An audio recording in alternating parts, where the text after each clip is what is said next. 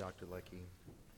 I would invite you to take the Lord's word today and turn to the Gospel of John, the Gospel of John, chapter number 20, verses 19 through 23. The Gospel of John, chapter number 20, verses 19 through 23. It is my joy to be back in the Gospel of John with you, and we are picking up after the resurrection to speak this morning about peace. Specifically, peace be with you. In a time of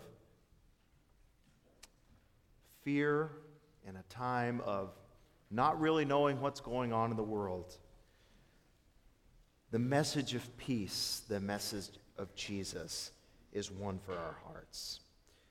So this morning, the word of our Lord says, this is after the resurrection, after Peter and John have run to the tomb to see if it was Jesus was there. This is after Mary Magdalene has seen Jesus in person.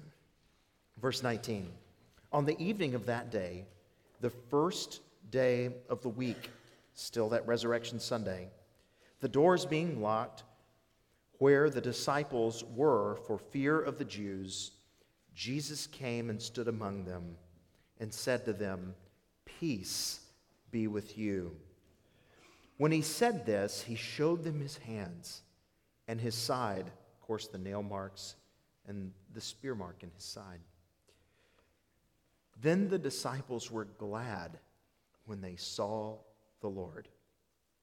Jesus said to them again, Peace be with you. As the Father has sent me, even so I am sending you. And when he had said this, he breathed on them and said to them, Receive the Holy Spirit. If you forgive the sins of any, they are forgiven them. If you withhold forgiveness from any, it is withheld. Our main statement this morning is this Be at peace. Be at peace. Jesus has really and truly overcome the world. Be at peace. Jesus really has overcome the world. Earlier in John, in chapter 16, verse 33, we read this verse many months ago.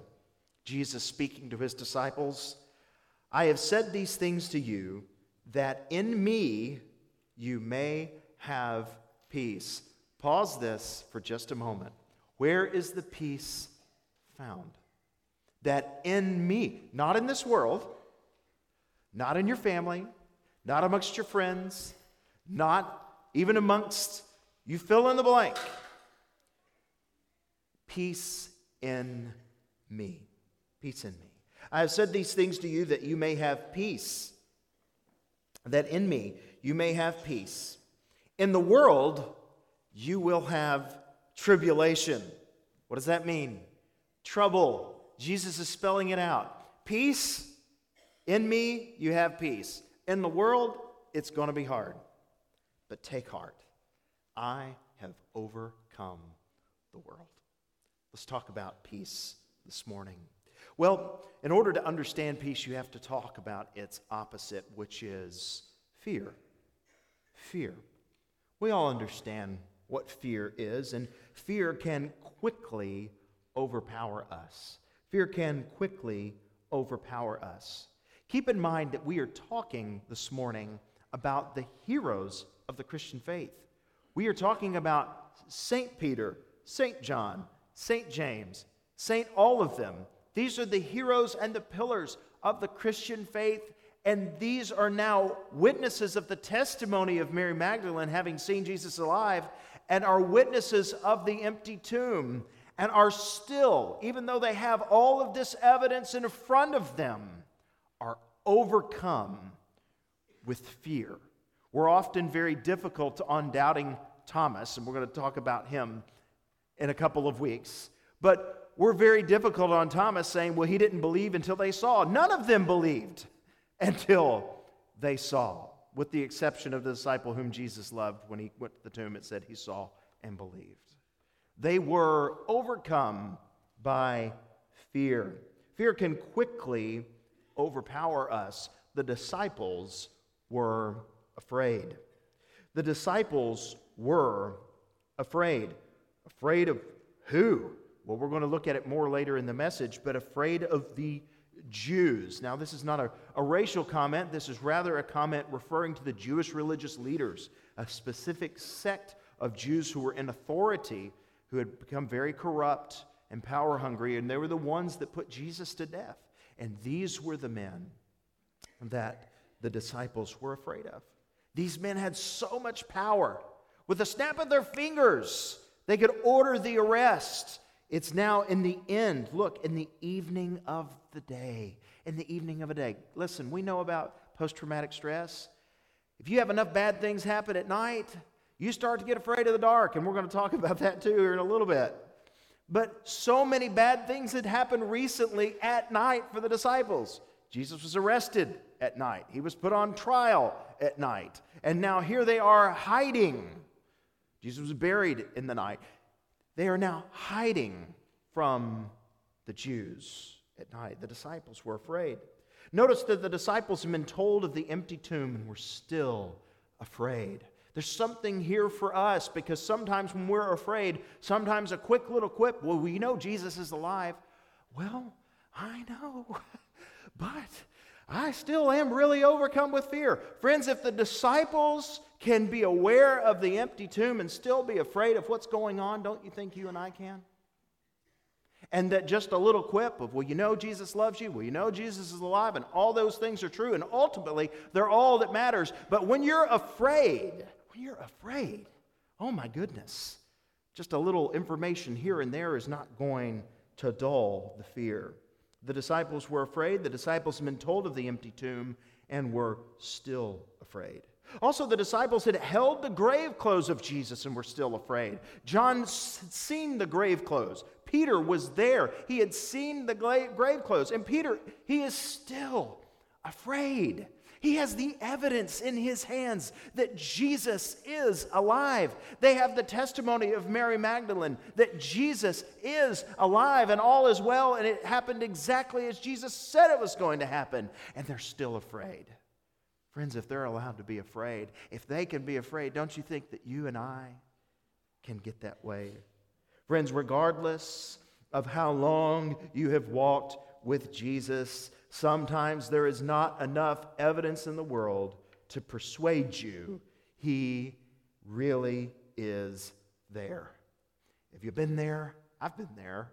The disciples have been there. Don't think that somehow walking with Jesus and knowing Him and loving Him and being loved by Him means that you have to untether yourself from reality and that you're never afraid anymore and you never have doubts or never have questions. They had doubts, they had questions, they had fears. Now we know from 2 Timothy 1 7 that God's not given us a spirit of fear, but one of power, love, and sound mind. But sometimes our fears get the best of us. And if it can happen to them, it can happen to you. And friends, how could you not be afraid in times such as we live in right now? I mean, we're waiting for the announcement of, I mean, another variant, why not? Or whatever it is, some terrible thing that's going to encompass the world, some invasion on the other side of the world. All this, the riots are going to break out in the streets because of recent court announcements and things like that. All of this. And the, the media, and it's not just um, uh, mainstream media, it's, it's like social media, it's even people putting out stuff. We are trying to scare each other to death. You want to know why people scare you? You want to know why? Here's the bottom line if you can scare somebody, you can control them. If you can scare somebody, you can control them.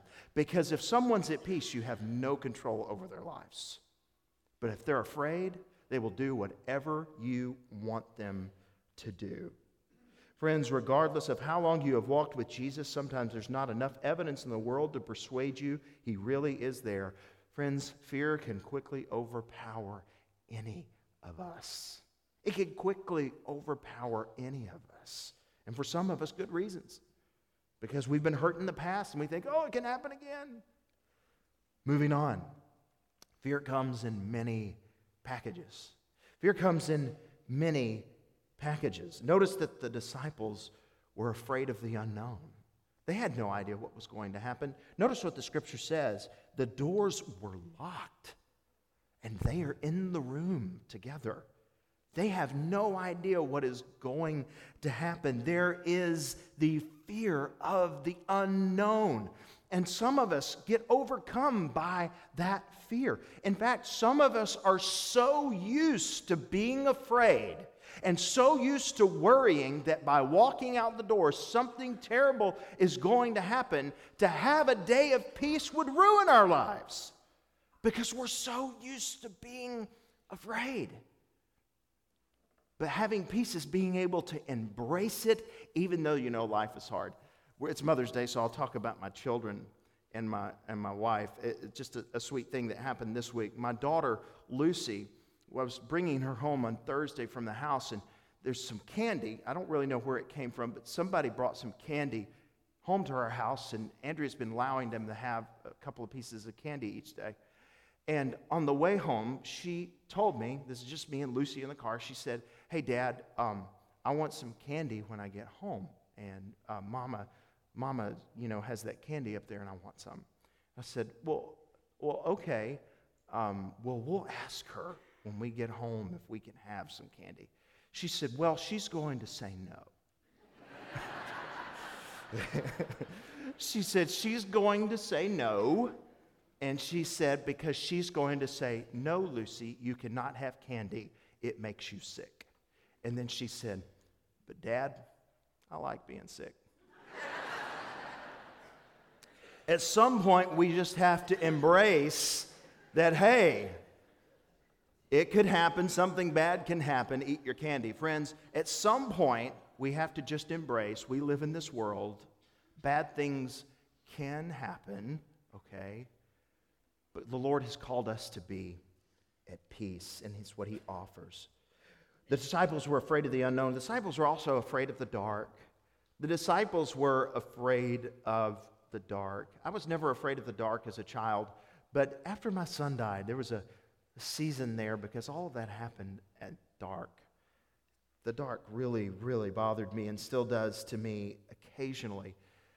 The disciples, they're again, this is not just my words. Every commentary I looked at this week talked about the fear of darkness because John emphasizes that this took place during the evening. Here we are in the dark again. Also, the disciples were afraid of the powers of the day. The powers of the day, we've already mentioned them. These would be the Jewish leaders. Again, this is not a racial comment, this is rather a corruption comment. These men had become corrupt and their families had become corrupt and were trying to control the situation and put Jesus to death. And they were afraid of these all powerful power behind the throne, these unknown, you know, this secret Jewish cabal in Israel in the first century or whatever. Friends, oh my goodness, every age has endured. There is always this belief that there's a handful of men and women pulling the strings and controlling us all. And even now, as I say that, some of you are saying, but Matt, it's true. It may be, but guess what? It doesn't matter. It doesn't matter because one of the most comforting stories to read is Daniel chapter 4, when Nebuchadnezzar is dethroned after being the most powerful man in the world and he reminds us in his testimony the Lord sets up kings and takes down kings. He puts people on the throne and puts people in power, whomever he wishes to have it.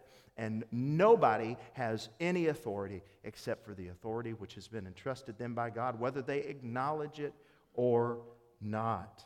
Friend, the disciples were afraid of the powers of the day. Now, I'm not diminishing that at times I don't get fearful of the way things head at times, or fear of authority, or things like that. Again, I'm just human, just like you. The disciples were afraid of the powers of the day, and if they can be afraid of that at times, certainly you can.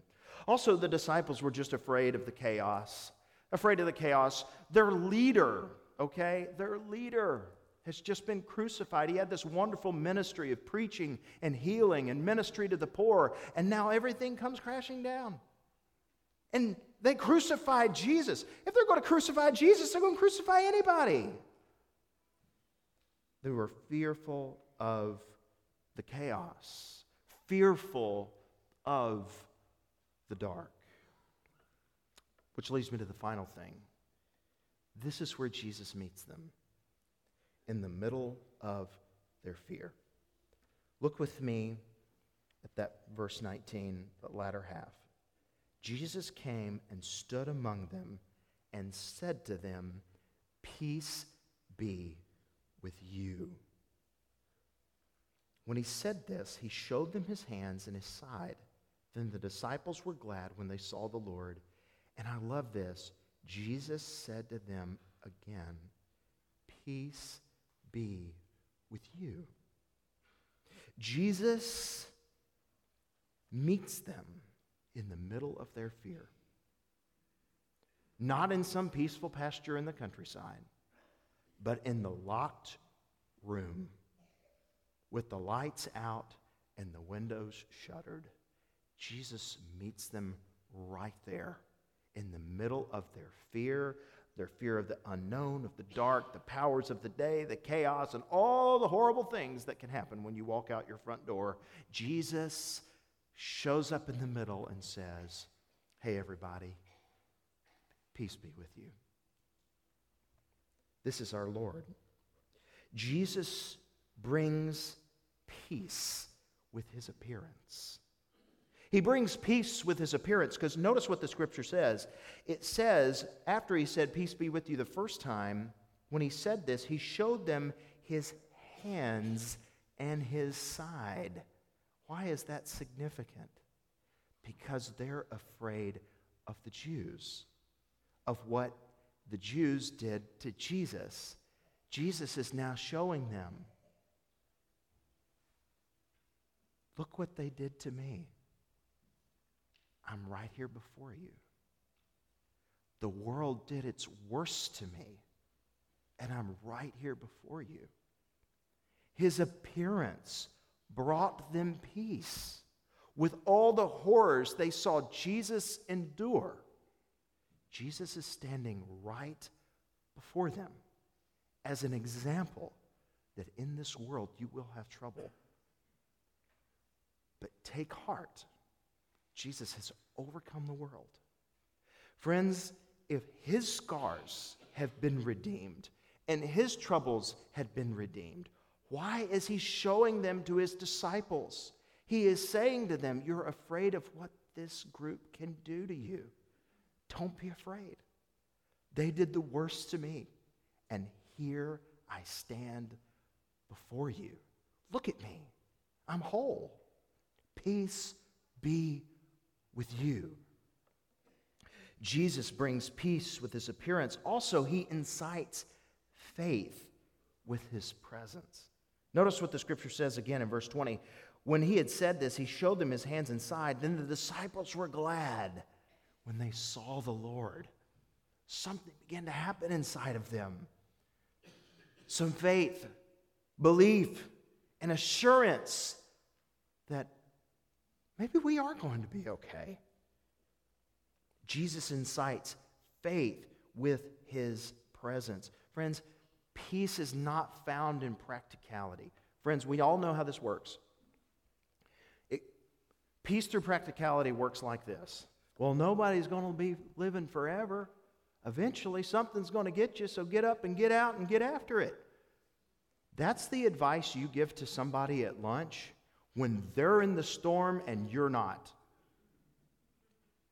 Because you're not under the pressure they're under.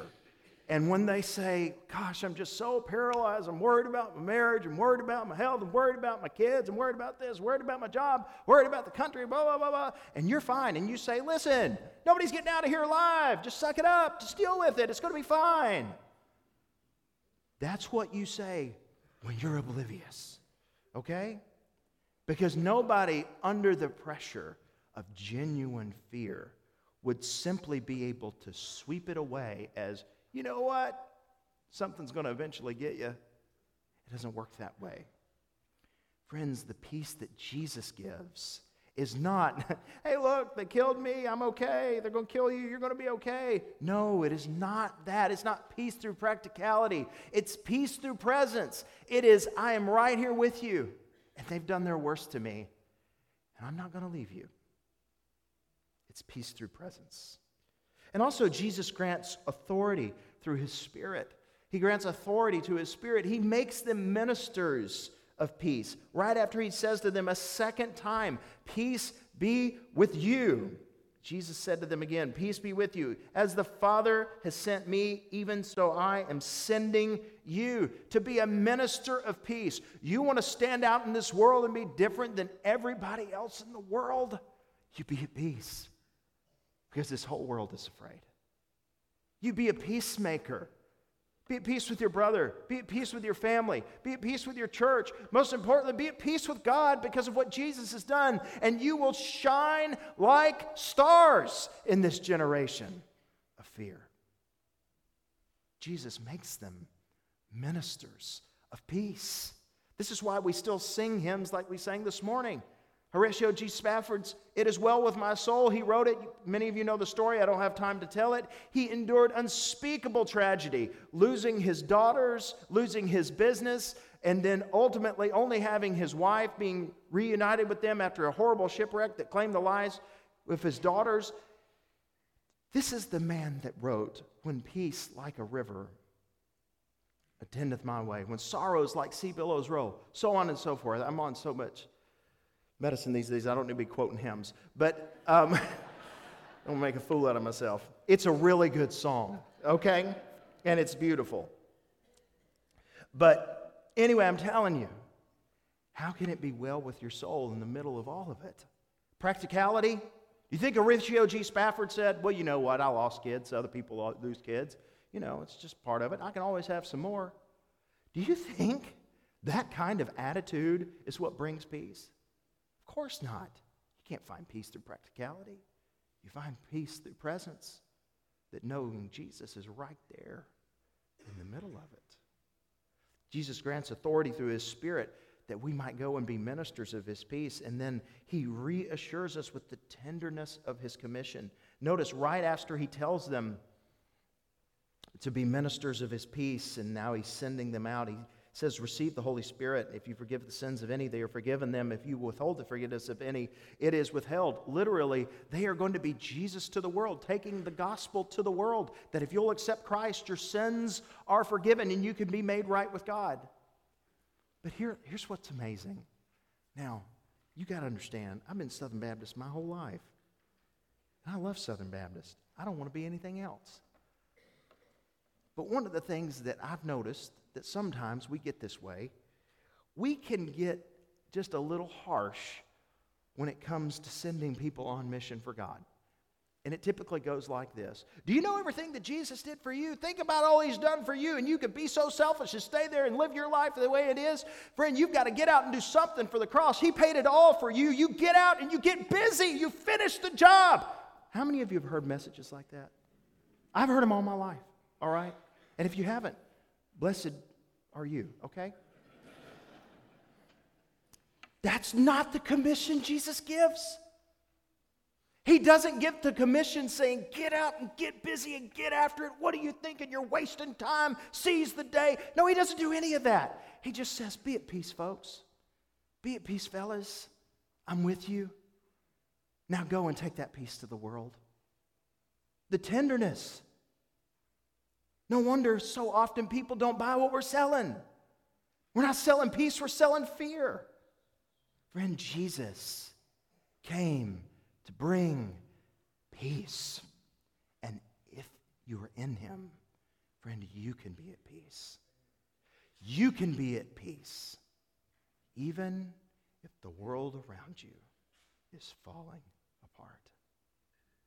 This is the peace that Jesus brings one that is not dependent upon health, one that is not dependent upon agreement with relatives, one that is not dependent upon job, income, one that is not dependent upon any of that.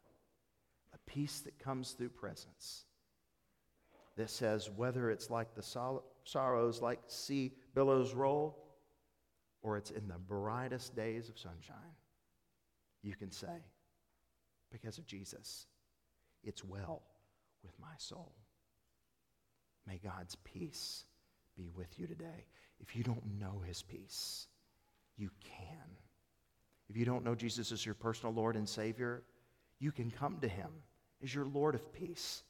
and say, Lord, I'm just tired of all the trouble.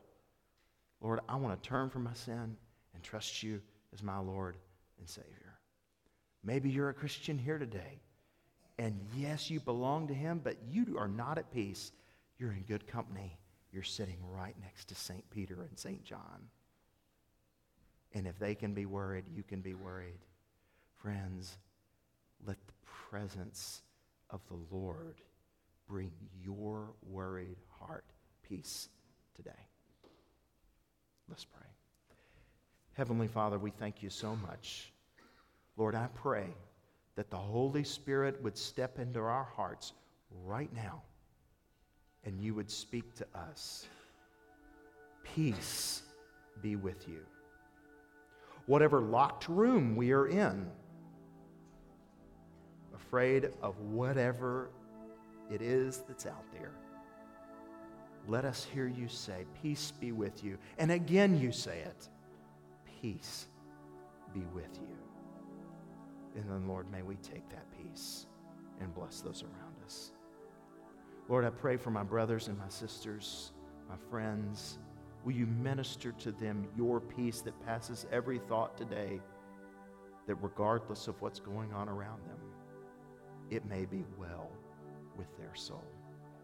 For anyone here that doesn't know you, Lord, I pray today they would come and speak to one of our ministers and say, I want to trust the Lord Jesus today as my Savior. Lord, for those who feel that Lord is calling them to be, you are calling them to be members of this church, I pray, Lord, today they would come and speak to one of our ministers and say, Listen, I come in peace. I want to be a part of this fellowship of peace. Lord, also for those of us who are just burdened with fear, I pray as we worship, we would be comforted by your peace. For it's in the name of Jesus I pray. Amen.